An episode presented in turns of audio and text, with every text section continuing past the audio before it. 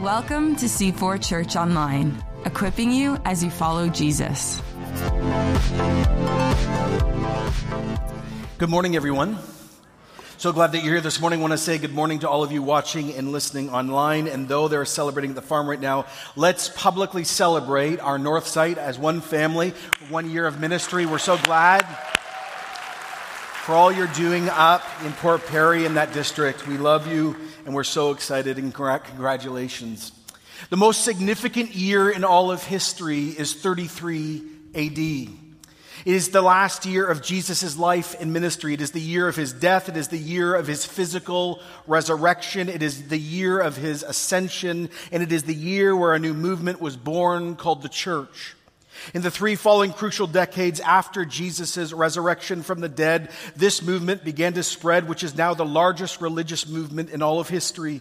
It spread from humble roots to every corner of the modern globe. Today, at this moment, and within the last and coming 24 hours, hundreds of millions of people will chant and sing and pray and give and live and preach and serve in the name of Jesus from almost every tribe and tongue and people group and family and nation.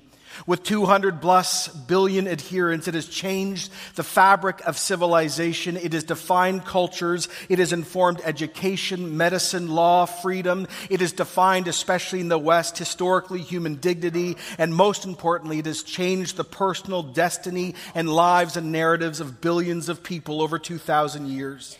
But it all started with a small group of men and women waiting for the impossible and asking that God would move as they cried out, Spirit move, and heaven answered, and he moved. Welcome to our series out of the book of Acts, and welcome to the theme of our year called Spirit Move. If you've grown up in church, maybe you've called the book of Acts the Acts of, Apostle, of the Apostles. But truly, I think the book should be labeled the acts of the Holy Spirit. And the prayer and the hope and the declaration and the expectation, as we will see as we walk through the book of Acts 2,000 years ago, as it was written and experienced, was this that the Spirit of God would move in great ways and change scenarios and make the impossible possible. And in our post Christian, postmodern, yet weirdly modern, sexualized, multicultural, radically globalized, mobile, connected, yet fragmented world, we here at C4, along with thousands of churches around the world, pray the same prayer. We pray, Oh Spirit, would you move? Yet, as a church, no matter its denomination, size, or style, utters those words sincerely, Spirit, move. As we mouth those words, we must stop and we must wrestle with something at the beginning of the conversation. Many good Christians love reading Acts as narrative, historic history only. But as we will discover, when much of what we read in Acts is actually for today, and when narrative is declared to be normative for us also, it begins to challenge our basic experiences. It threatens our Western worldview, and it also pushes us out beyond a sanitized version of church. And so, with great expectation, we together must begin to ask new questions as we pray sincerely, Spirit move. What is the actual history of the early church? What did they value? Who were these people? What was their worldview? What did they do in the area of pastoral care and preaching? And how did they live? And how did they do church together? And, and how did they deal with other religions? And how did they deal with diverse sexual worldviews? And how did they change whole families? And how in the world did a bunch of ragtag people actually change actual cities and then a whole empire? Our journey begins in Acts chapter 1, verse 1, and it reads like this In my former book, Theophilus, I wrote about all that Jesus began to do and teach until the day he was taken into heaven after giving instructions through the Holy Spirit to the apostles he had chosen. Many of you know this, some of you may not. The author here is Luke. He has just written the Gospel of Luke, that's book one, and Acts is book two. Luke was a medical doctor who became a follower of Jesus. He interviewed and researched all that was claimed about Jesus. He went to all the eyewitnesses over those three years and interviewed them and wrote the Gospel of Luke. But now he actually, on the ground in the first 30 years of our movement, felt that he needed to continue the story and also begin to clarify and defend this move of God and help people from diverse backgrounds to understand what was really going on. He begins by saying that he's writing the book of Acts to a man named Theophilus. Theophilus, many scholars believe, was an upper middle class Roman citizen, possibly even part of the government. But here's what is most important for us as we begin our journey today. Most believe that Theophilus was a brand new Christian, or actually not a Christian at all. Luke's goal was to give him more accurate information, to historically root and explain our faith either to a brand new believer or a deeply seated skeptic or a genuine, a uh, genuine seeker.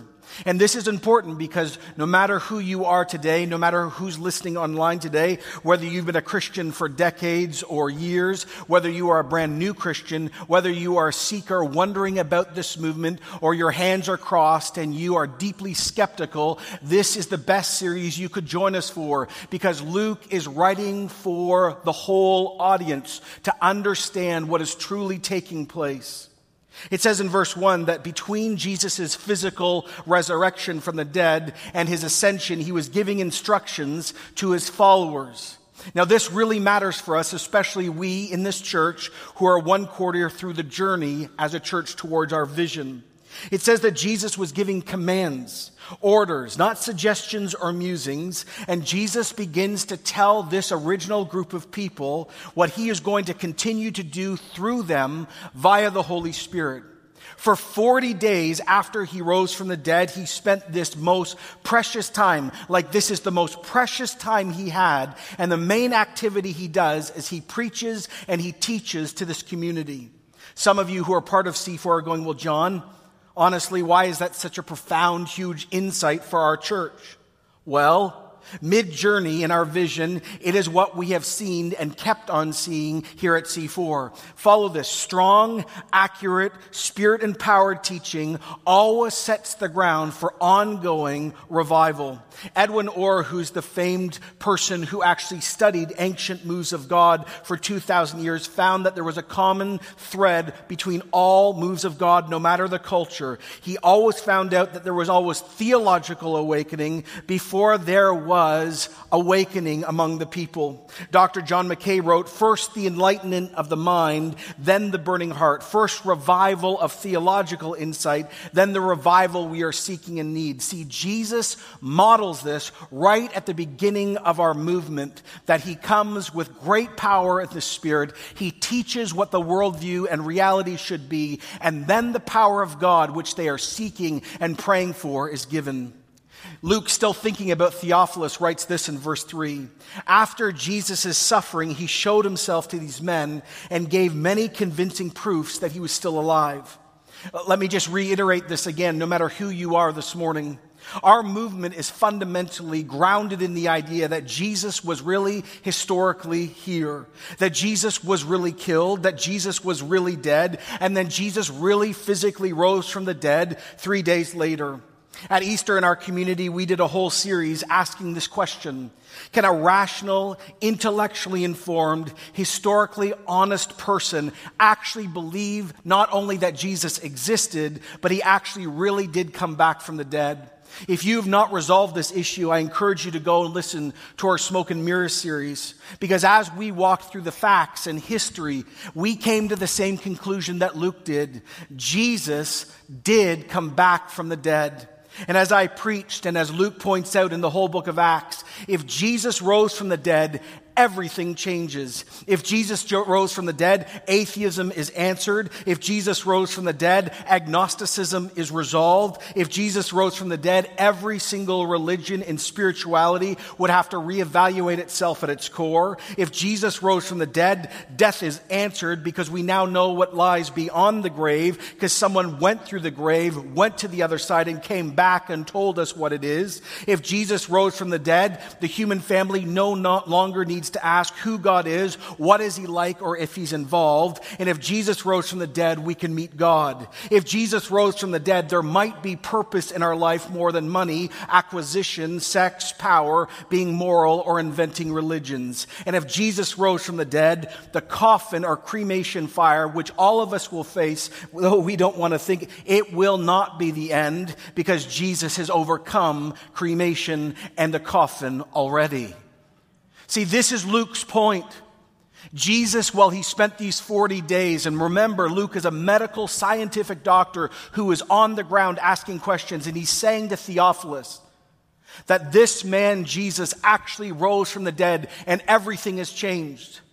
It says in verse 3 he appeared to them over 40 days, and he spoke to them about the kingdom of God, teaching before power and the heart of his teaching was the kingdom of God. Now, we as a church in the last three years have worked a lot to understand the kingdom of God because Jesus said the reason why he showed up was to bring the kingdom of God, to usher in the kingdom of God, and to stabilize the kingdom of God among us.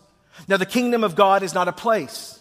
It's not the nation of Israel. It's not the church. It's not geography. The kingdom of God is any space or place where the reign and rule of God is welcomed and embraced and accepted through Jesus. If you're a Christian, you are a member of the kingdom because you welcome Jesus to be your Savior, your Lord, and your what? King. Well, somewhere in the middle of that 40 days, as Jesus was continually blowing their minds because he's no zombie, he is actually alive. And as he's teaching them profound things, the tone changes. It says in verse 4 on one occasion in that 40 days, well, he was eating with them, and I just love that. Let me just stop. Again, I think if I had been Peter or John, I'd just keep staring at him and touching him for 40 days. He's really eating. He's eating. It's not falling out. That's amazing. For 40 days, while he's eating with them, he gives them, notice, a command. Do not leave Jerusalem, but wait for the gift my father has promised, which you've heard me already speak about. For John, my cousin, baptized with water, but in a few days you will be baptized in the Holy Spirit. After proving Jesus was alive and he actually was who he was, after teaching them and walking with them and eating with them and giving hope and rebuilding friendships and, and, and literally changing the fabric of the world, Jesus says to his closest friends, and by the way, I'm out. I've told you for three years that I would have to leave, but don't worry, I'm about to baptize you with the Holy Spirit.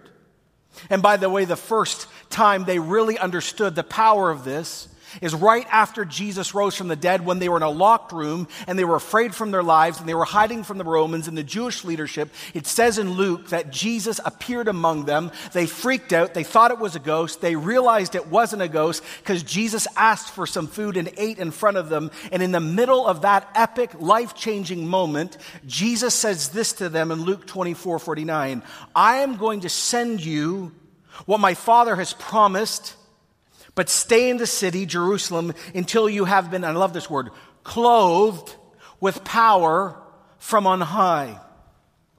I remember uh, junior high well. Do you remember it? Amen. junior high is always a difficult moment.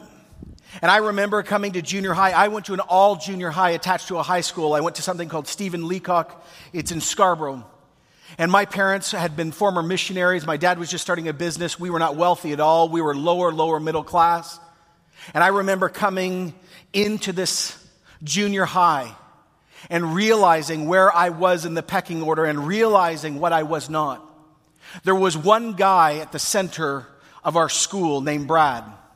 Brad was tall and he was good looking and all the girls wanted to be with him. And the thing that made him stand out other than he was an athlete was this. He actually had a new set of clothing every single day from the best stores. Do you know that person? Do you remember that person? Maybe you're like, I'm in junior high. I know that person. Maybe you're like, I am that person. Okay. we'll talk about humility in a minute. And I remember in my day, I'm 41, so now I have crossed the line. In my day, Converse was on its second major revolution. Roots had just come out, but Randy River was the store for us. Anyone remember? Now, I just want to say to all you millennials in the crowd, you're copycats. We had all your clothing before you did. So I remember going by that store and we didn't have the money. Well, my parents saved and I saved. And I walked into Randy River in Scarborough Town Center, and I was able to buy one outfit. And so the day came where I walked in. Now, the interesting thing was, I was about the same build and height as Brad. And when I had hair, I had the same hair as him. So I walked in that morning and I was dressed in my clothing. I wish I had a shot of it. I don't. And as I was walking, some of the cool crowd walked behind me and they said, Hey, Brad, what are you doing today? And I, I, kept walking, Hey, Brad. And I turned around and they were like, Because I was John. In that moment, I felt so amazing, so empowered. Well, there was quite a reaction in the crowd. Lots of people came and looked at me and sort of gawked at me and couldn't believe this. But here's the problem I only had one outfit, and tomorrow was coming. and you know what happened because you're all laughing at me now. Thanks. See, here's what we need to understand, and this is so important. See, I felt for that moment my destiny had changed because I had the right clothing, and of course it didn't. I felt valued and loved for a moment, and it changed my destiny for an hour. But Jesus comes along and he says to people like us, No, no, I am going to put clothing on you that changes you forever and it never ever runs out. And when I clothe you, watch out because the world will be different. Jesus says, I am going to leave so the Holy Spirit is going to rest on each of you personally. Now, can you imagine hearing this as an Orthodox Jew and a follower of Jesus, and you've declared Jesus is the Messiah? Hold on. Hold on. Jesus, you're telling me that the same Spirit that I read about in Genesis at the beginning of creation the same presence that was that pillar of cloud and fire when Moses and the Jews were in the wilderness. You mean the same fire that was at the burning bush, the same presence at the Ten Commandments, the same presence that filled Moses' tabernacle, Solomon's temple. You're talking about the same fire that came down on Mount Carmel when Elijah was taken on the Baal prophets, the same glory that Isaiah and Ezekiel was overcome by. Hold on. You're telling me that the glory that shone around the shepherds at Christmas, the, same power that actually was on your mom, Jesus, Mary, and caused that virgin birth thing. Hold on, you're telling me the same power that rested on you at your baptism is going to be given to me and rest on us, and not for a moment, but permanently? We would expect, like, wow, amazing, epic, great, speechless, generosity, grace, spirit move. But this is not how they react. We see how broken and human and self centered and distracted they are, just like us. Oh Lord, verse 6. So at this time, are you going to restore the kingdom of Israel? Facepalm. Have you not heard what I've taught you for three years? You're lured back to wrong thinking and wrong desires. You want a territorial kingdom? You want a national kingdom? Now I'm raised from the dead. You think I'm going to deal with all the Romans and destroy? Oh, you think I'm going to make Israel great again and make everything right? Oh, you think, you think that because I'm in God in flesh, I'm going to call down all the angels from heaven. I'm going to wipe out all your enemies and we're going to restore Israel to its prominence in the world and it's going to be David all over again. Everyone's going to bow at my feet and I'm going to exalt you. No, Jesus says how wrong and distracted you are. My kingdom starts in the heart. It never starts with a gun. It never starts with a knife. It never starts with manip. No, no. Let me replace one last time this uninformed vision with a, with a stronger and nobler and fair. Let me show you what the mind of God is. Number one, it is not for you to know the times or dates that my Father set by his own authority. Excuse me. What Yahweh himself wants to do with the nation of Israel actually shouldn't even be on your radar. Yes, he'll do, no, no, not now. Something more important is happening at this moment. Don't you understand, gentlemen, ladies? I died for the sins of the world. I rose again. I overcame death. I conquered Satan. And I didn't just do it for you and your in group. And I didn't just do it for the Jews. No, I have done this for all people. And by the way, whether you're ready to hear this or not, your enemies, the people you hate, are about to become your brothers and sisters. And the real power of the sign of the move of God, when the Spirit truly moves, you will know He is present because you will end up witnessing to the people you hate the most. But you will receive power when the Holy Spirit lightens on you, and you will be my witnesses in Jerusalem. Okay, I'm good with that. Judea, that's fine. Samaria, hold on. Samaria, those half dog compromise, yep, them too. Oh, and by the way, and the ends of the earth the Romans, and everyone else in between. See, the Holy Spirit's not just going to comfort you and lead you into all truth and guarantee resurrection and empower you. He is going to actually send you out with purpose. It is the great cry of Zechariah 4 6, not by might, not by power, but by my spirit, says the Lord of hosts. Not by voting, and not by violence, and not by making one group look like another, and not by manipulation, and not by forced conversion, but by the precious work of the Spirit of of God. Self confidence and self sufficiency is always death in our movement because we can never send ourselves out and overcome the vast issues in our own heart, let alone the issues that happen in every church because we're a family, let alone the massive barriers in the world. He says, I'm not sending you out in your own clothing. I'm not sending you out in your own power, your own abilities. No, I will give you the fruit of the Spirit and the gifts of the Spirit, and you are being sent out on a mission that the Spirit of God is already doing. You're just joining Him. Never think, church, this is our mission. We're just joining the guy who's already doing it. And He says, and by the way, you're going to be my witness. Now, the word witness matters. And if you're a highlight circling type person, you're taking notes, circle it.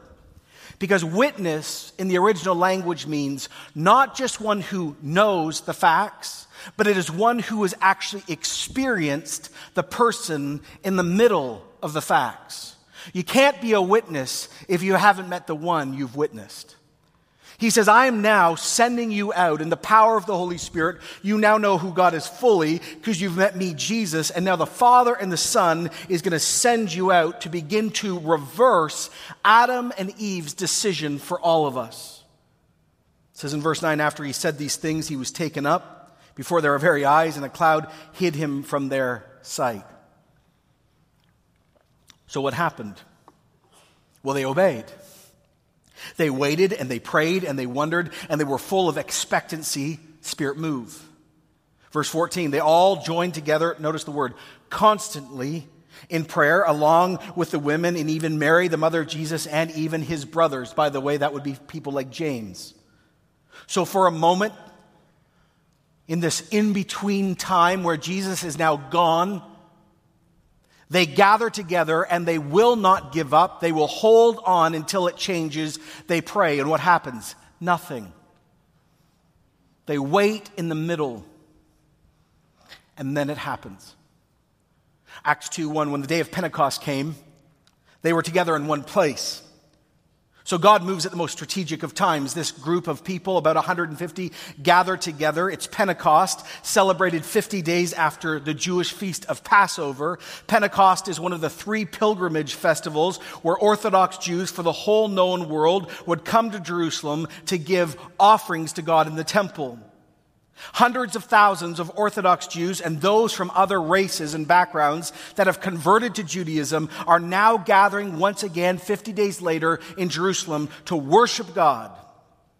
And then, unexpectedly, out of the blue, without warning, in the middle of their common faithfulness, the God they came to worship the God they came to meet in the temple, he moved. But God didn't show up in the temple, and God didn't meet the high priest, and God didn't even talk to any of the priests, and God didn't talk to the scholars. God decides to show up on a side street in an unknown room with the most unlikely of people to bring the world back to himself. Suddenly. A sound like a blowing of a violent wind came from heaven, and it filled the whole house where they were sitting. And they saw what seemed to be tongues of fire that separated and came to rest on each one of them. Wind and cloud and fire and overwhelming. This is theophany. This is what we see every time in the Old Testament. Over 600 years earlier, the prophet Ezekiel was meeting with God, and God showed him a valley of dry bones. And he says, Can these bones live again? And in that moment, he predicted this side street encounter. Ezekiel 8 14, I will put my spirit in you, and you will live, and I will settle you in your land, and then you will know that I, the Lord, have spoken. I've declared it and done it, says the Lord. Well, verse 4 in Acts, it says, All of them were filled with the Holy Spirit, and suddenly, shockingly, unexpectedly, they began to speak in tongues as the Spirit enabled them. Now, there was staying in Jerusalem God fearing Jews from every nation under heaven. And when they heard this sound, a crowd came together in bewilderment, in confusion, because each one of them heard them speaking in their own native language.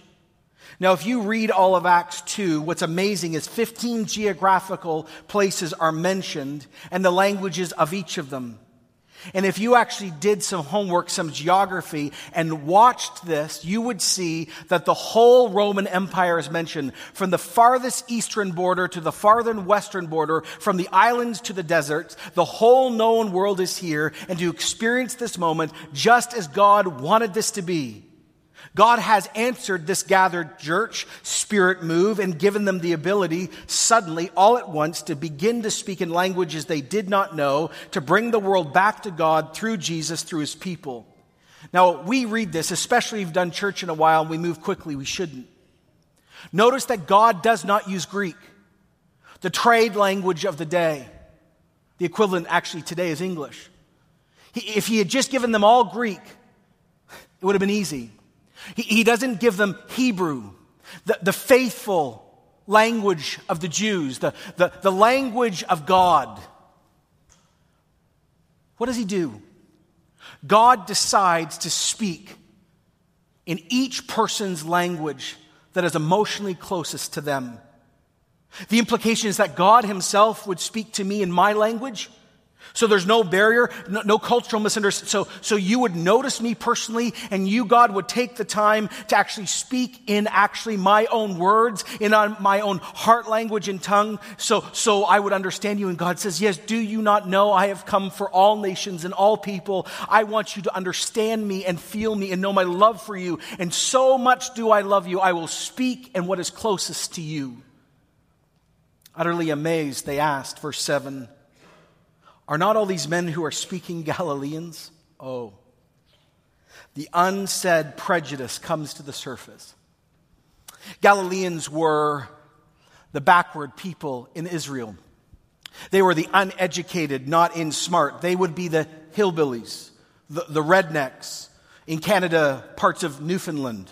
It's Cockney in England. It's the flyover people, as they say in politics.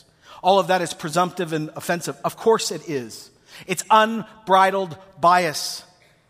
But notice this this morning. Do not lose, do not be distracted. Like God doesn't use the educated and the center and the elite, but Galileans, the so called backward people and the backwater people. Scholars tell us that the Galileans had the thickest of accents, and everyone presumed because of their accent they were dumb.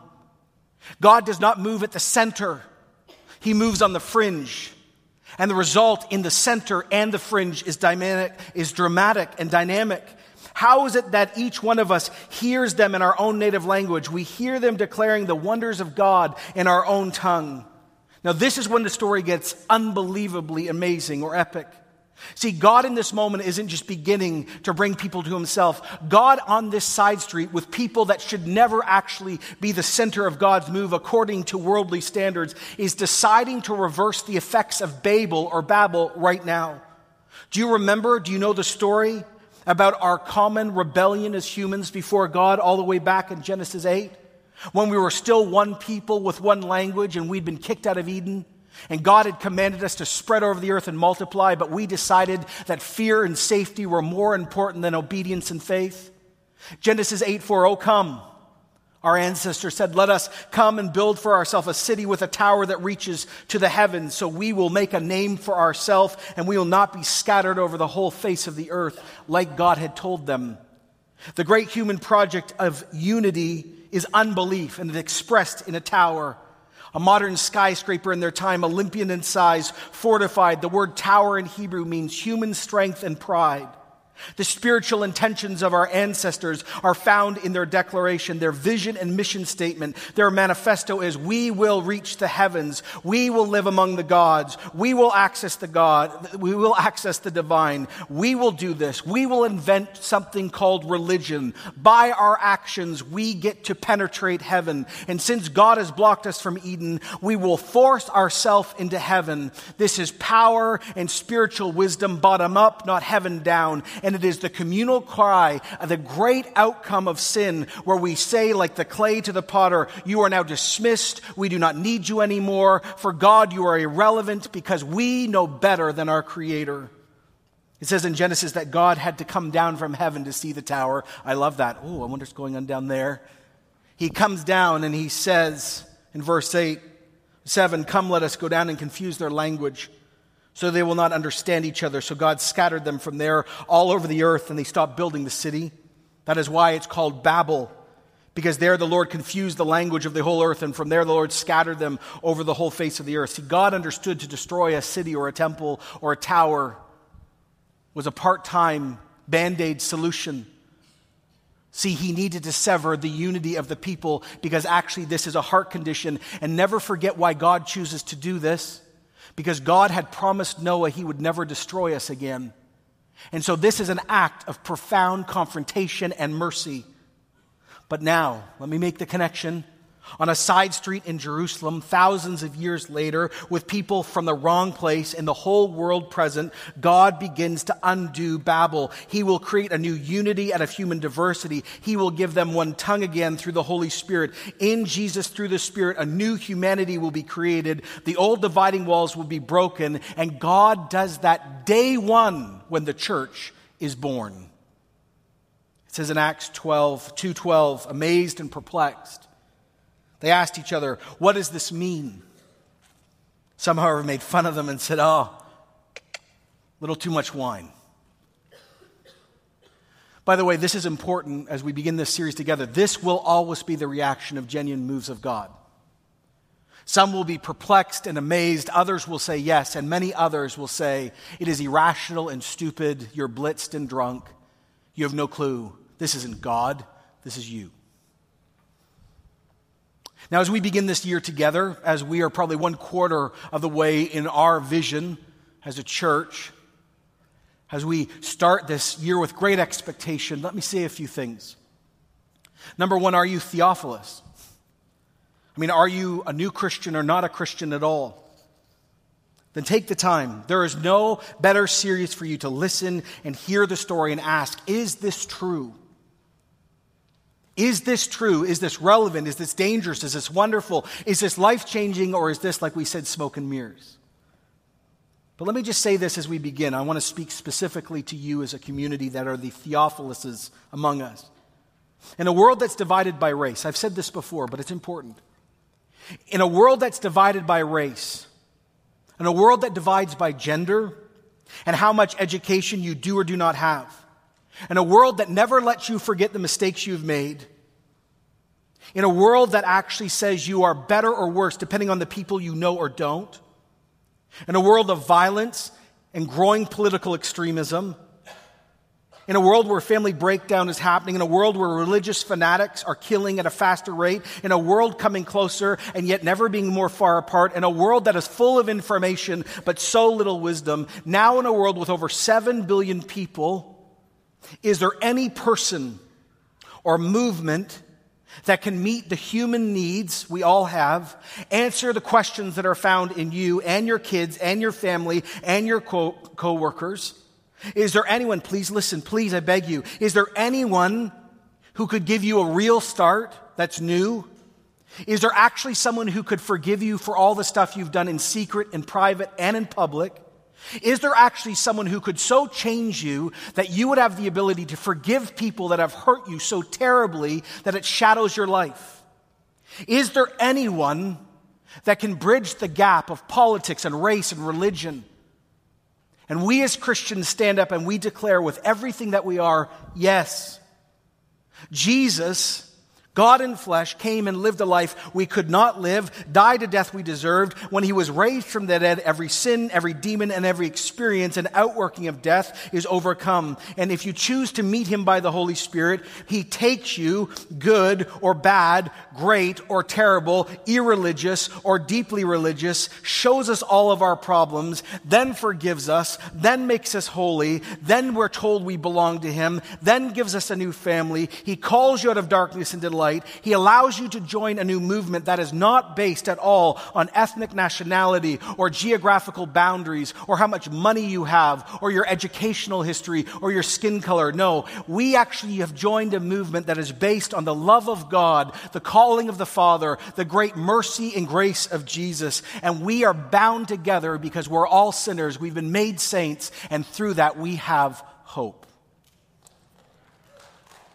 So, if you're a Theophilus, our challenge to you, our invitation to you is this take the sincere time to walk with us and ask the question Should I remain skeptical, seeker, or like Luke, should I become a follower? The invitation is given for you to truly ask the question Is Jesus who he claimed? Is the Spirit real? And is my life possibly able to change? Now, many of us who are here today are Christians. Many of us are followers of Jesus here, and many of us have heard sermons out of Acts 1 and 2, especially if you've done church for a while. So you're sitting there going, Oh, give me new information, John. Let's see how good you are. I got none. But let me say this to you Jesus' last command is still our first concern.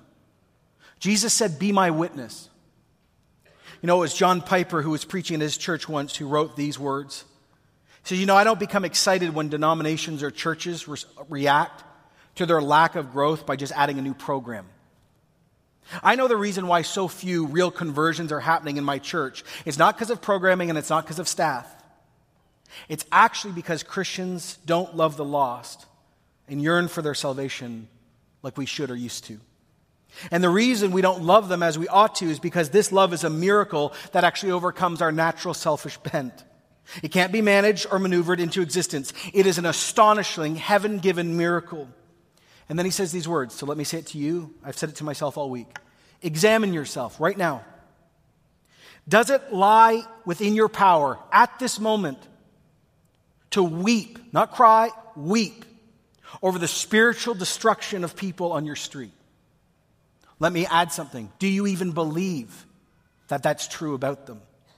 Such tears only come through a profound work of God. And if we want this work of God in our lives and in our churches, then there will be a decision among us of agonizing prayer. God, break my heart. We could call it spirit move. With such agonizing together, God might actually grant us the needed tears. But without those tears, we will shuffle members from one church to another, but few people will pass from darkness to light. See, the book of Acts begins in a prayer meeting where people are desperate saying, We don't have the clothing or the power, and so we need such a move in us that you actually have to do it, and we cannot. All we can do is continually ask. It's interesting that this whole last month, We've been talking about the Holy Spirit, and the thing we have come to the conclusion time and time again is we need the empowerment of the Holy Spirit to accomplish the Spirit's mission. I need you, like we prayed last week in all of our sites. Oh, how I need you, Holy Spirit, how I need your character. We prayed about that. We prayed over the spiritual gifts we have or asking God to show us. But the real call is I need clothing that is not mine. There is this genuine, self humbling moment that goes beyond sort of a normative statement where we're saying no to really see the church continue to grow, to continue to see people saved, to continue for me to love this church and forgive others and learn how to submit and learn how to. I need clothing that is not mine. Now, I know when pastors get up and preach at this moment, many of you are going, but I can't do that because you don't know who I am. And I just want to challenge you this morning and say to you, I remind you that our movement began with a group of people who just decided to pray until it happened. And by the way, God is always looking for people who are waiting. And if you have a limitation, physical, emotional, mental, you fill in the blank, I remind you, our movement didn't start with theologians, and our movement didn't start with politicians, and our movement didn't start with generals. It started with backward Galileans who had no right to be there, but God showed up with the fringe and changed the world. Is that you be encouraged. So important.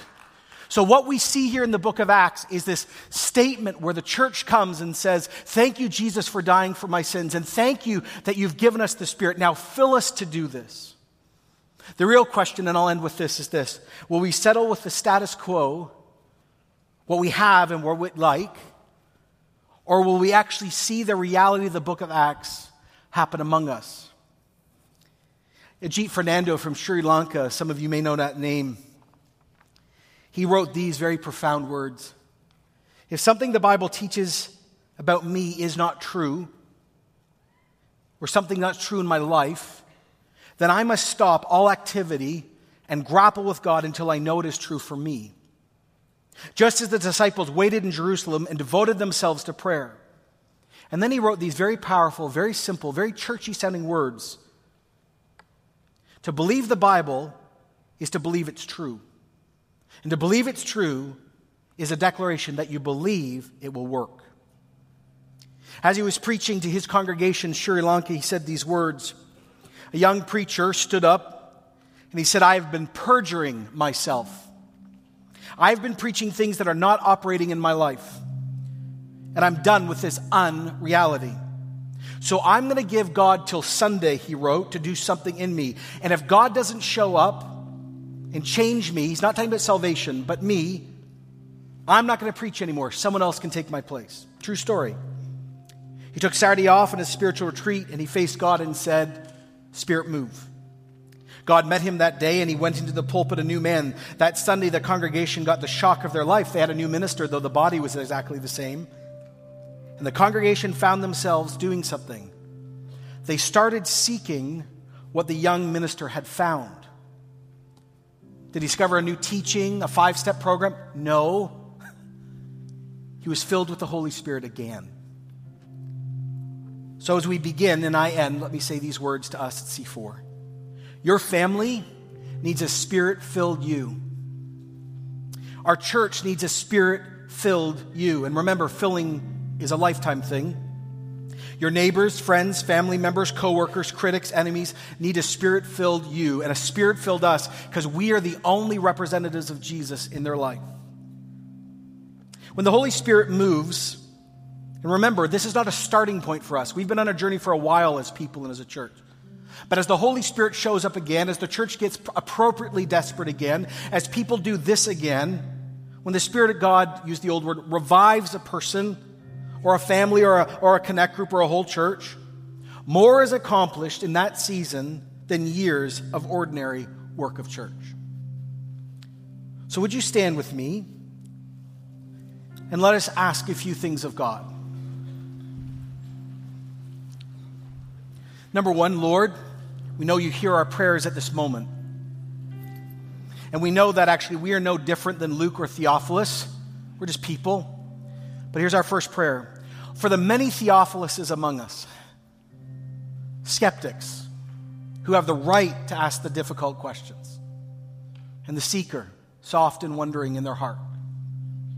We pray that you would begin, Holy Spirit, to move and intellectually and experientially reveal Jesus to them so they can find hope and eternal life and purpose Lord, you're good. Answer their questions, hear their prayers, heal their hurts, mess with their worldview. then there's us. Honestly, God, uh, we could be very satisfied as a church, uh, but we choose not to be. So here's some prayers from our community to you, Jesus. Number one, there has been a period for many of us where we wept over lost people. Some of us still do. But the truth is, Lord, many of us don't right now. When we see our neighbors and our friends and our coworkers, we actually don't really, really believe they're lost forever. So, if you can pray this, church, just pray it with me. Jesus, give us tears. Send your Holy Spirit to unnaturally break us because we just don't have it. We don't have that clothing. We want to acknowledge our need again. Holy Spirit, fill our church with character and gifts. We, we're, we're praying this again. But my real prayer, Lord Jesus, is that would you send the Spirit individually on every person and tell them, tell us what's the next thing you want to do so we will actually be like these people in prayer until you move. So, God our Father and God the Son, we pray the Spirit would move. And I would ask, I cannot manipulate this. I'm requesting that though most of us are baptized in the Spirit because we are converted, I would ask now, as one of the representatives of you, Jesus, as an under shepherd here, as a leader here, that you would send tongues of fire on every Christian in this church. Fresh filling and fresh power to do new things and the next things you're asking us. And you know what, Lord? We don't just pray for us. We pray that you, Spirit, would move on every single church in our region, too. So, Lord, hear our prayer and begin this journey with us. In the name of God the Father, and God the Son, and God the Holy Spirit. Amen. Thanks for joining us. To connect to the ministries of C4, visit c4church.com.